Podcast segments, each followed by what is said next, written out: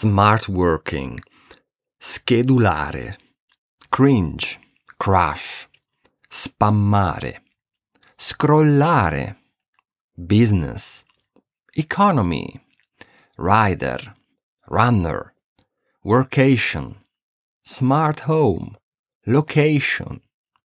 Con tutte queste parole a caso ti do il benvenuto a questo nuovo episodio del podcast.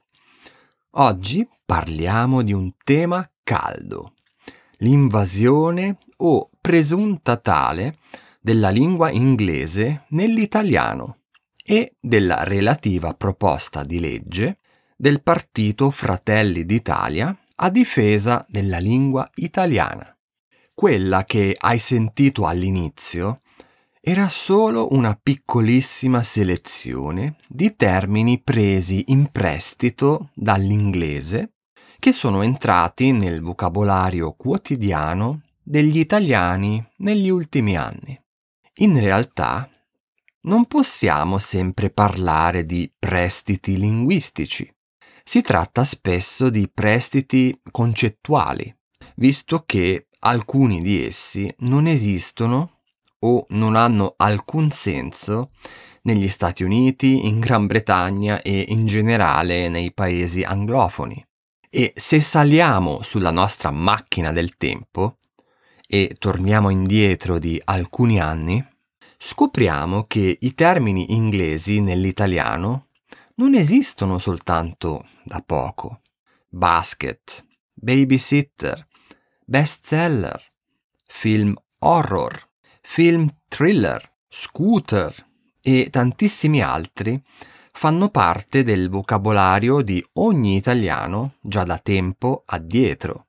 Ma in cosa consiste questa proposta di legge che tanto ha fatto e fa discutere? Si tratta di otto articoli in totale. Già l'articolo 1 ci indica la direzione. La Repubblica garantisce l'uso della lingua italiana in tutti i rapporti tra la pubblica amministrazione e il cittadino in ogni sede giurisdizionale. Chiunque ricopre cariche all'interno delle istituzioni italiane, della pubblica amministrazione, di società a maggioranza pubblica e di fondazioni, è tenuto alla conoscenza e alla padronanza scritta e orale della lingua italiana. Le sigle e le denominazioni delle funzioni ricoperte nelle aziende che operano nel territorio nazionale devono essere in lingua italiana. Significa che se vuoi lavorare in Italia devi gioco forza sapere parlare e scrivere in italiano. Inoltre, descrizioni delle funzioni come per esempio project manager sarebbero proibite. Quindi si dovrebbe dire gestore di progetti o qualcosa di simile. Nell'articolo 5 troviamo la frase seguente. Il contratto di lavoro deve essere stipulato nella lingua italiana. Continuando, troviamo anche questo passaggio. Per ogni manifestazione, conferenza o riunione pubblica organizzata nel territorio italiano, è obbligatorio l'utilizzo di strumenti di traduzione per garantire la perfetta comprensione in lingua italiana dei contenuti dell'evento. Di conseguenza, il famoso Motor Show di Bologna dovrebbe cambiare nome, o perlomeno venire chiamato in aggiunta Motor Spettacolo, Nell'articolo 8 troviamo le sanzioni previste se si viola gli obblighi. Una multa che va dai 5.000 ai 100.000 euro. Quindi, se ci scappa un termine non italiano, rischiamo di diventare poveri. Andiamo bene. Che dire? Durante una prima visione degli articoli della proposta di legge, rimane l'impressione di una legge molto dura e rigida che non lascia spazio a nessuna parola straniera. Non ci scapperebbe nessuno, né aziende private né istituzioni pubbliche. Comunque, non esiste soltanto l'inglese. Molte parole di uso quotidiano provengono dal francese. Gaff, toilette, moquette, bidet, menù. Come la mettiamo con queste parole? Dovremmo sostituire anche queste con dei corrispettivi italiani? Tornando all'inglese, secondo le ultime stime, dal 2000 ad oggi, il numero di parole inglesi confluite nella lingua italiana scritta è aumentato del 773%. A questo punto forse non si può più parlare di presunta invasione. La leggenda narra che a Milano, la città più internazionale d'Italia, in certi uffici si parli ormai una sorta di italo-inglese.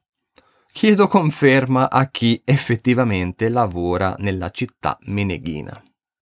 Devo dire che personalmente non sono affatto contrario all'introduzione nella lingua italiana di determinate parole ed espressioni provenienti da altre lingue, quando ha senso, quando una parola è intraducibile e di vitale importanza nella società. Allora ben vengano le parole straniere. Mi viene spontaneo un esempio. All you can eat nei ristoranti si potrebbe tranquillamente descrivere con a discrezione o a volontà, oppure l'aftershave, che non è altro che il comunissimo dopo barba.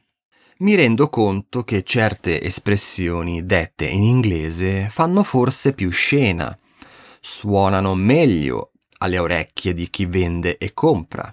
Ma per quale motivo bisogna dire runner a un corridore e rider a una persona che di lavoro fa le consegne di cibo a domicilio in bicicletta?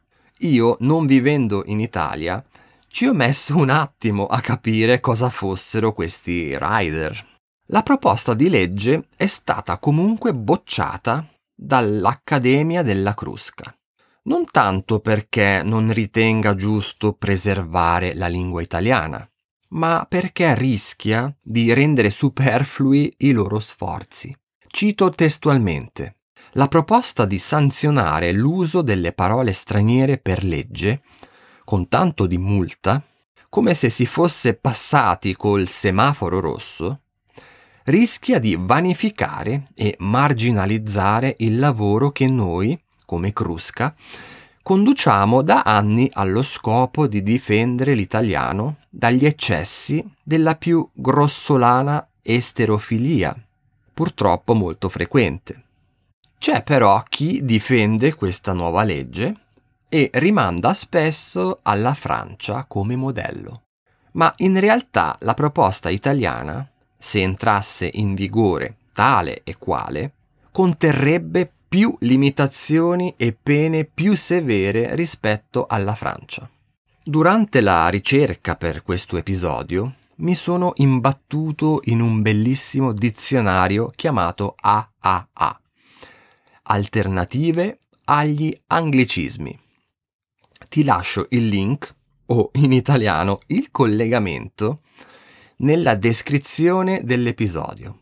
Puoi cercare direttamente una parola oppure esplorarlo per categoria. Bellissima iniziativa che sostengo in toto. Che dire, di natura sono generalmente contro il proibizionismo. È come quando proibisci qualcosa ai tuoi figli alla fine la fanno di nascosto. Le sanzioni, così come proposte, sono di un'assurdità inaudita. Cioè sarebbe più caro usare le parole sbagliate rispetto a, che ne so, scrivere un messaggio mentre guidi la macchina. Follia pura. meglio sarebbe avviare un'ampia discussione nella popolazione, perché tante persone non si rendono nemmeno conto, nella loro quotidianità, di questo fenomeno. Usano certi termini in automatico perché ormai lo fanno tutti o perché si leggono e si sentono dappertutto. Vero, cari giornali e televisione? Magari, sensibilizzando la gente a questo tema, si potrebbe perlomeno rallentare l'invasione di termini inglesi nell'italiano. Altrimenti, tra ulteriori vent'anni, nelle nostre frasi di italiano ci sarà ben poco. In ogni caso, credo che alla fine ognuno dovrebbe essere libero di parlare come vuole. Quindi dico no a una legge del genere. E nella tua lingua madre, com'è la situazione con gli anglicismi? Fammi sapere. Puoi scrivermi a ciao chiocciola italiancoach.net o se ascolti il podcast su Spotify, puoi scrivere un commento là. Prima di salutarti, ti ricordo che se vuoi avere accesso alle trascrizioni in PDF con la spiegazione di alcune espressioni del podcast, ti basta sostenermi con un caffè. 3 euro al mese, diventandone membro. Trovi tutte le informazioni nella descrizione dell'episodio. Grazie mille per l'ascolto e a presto. Stammi bene.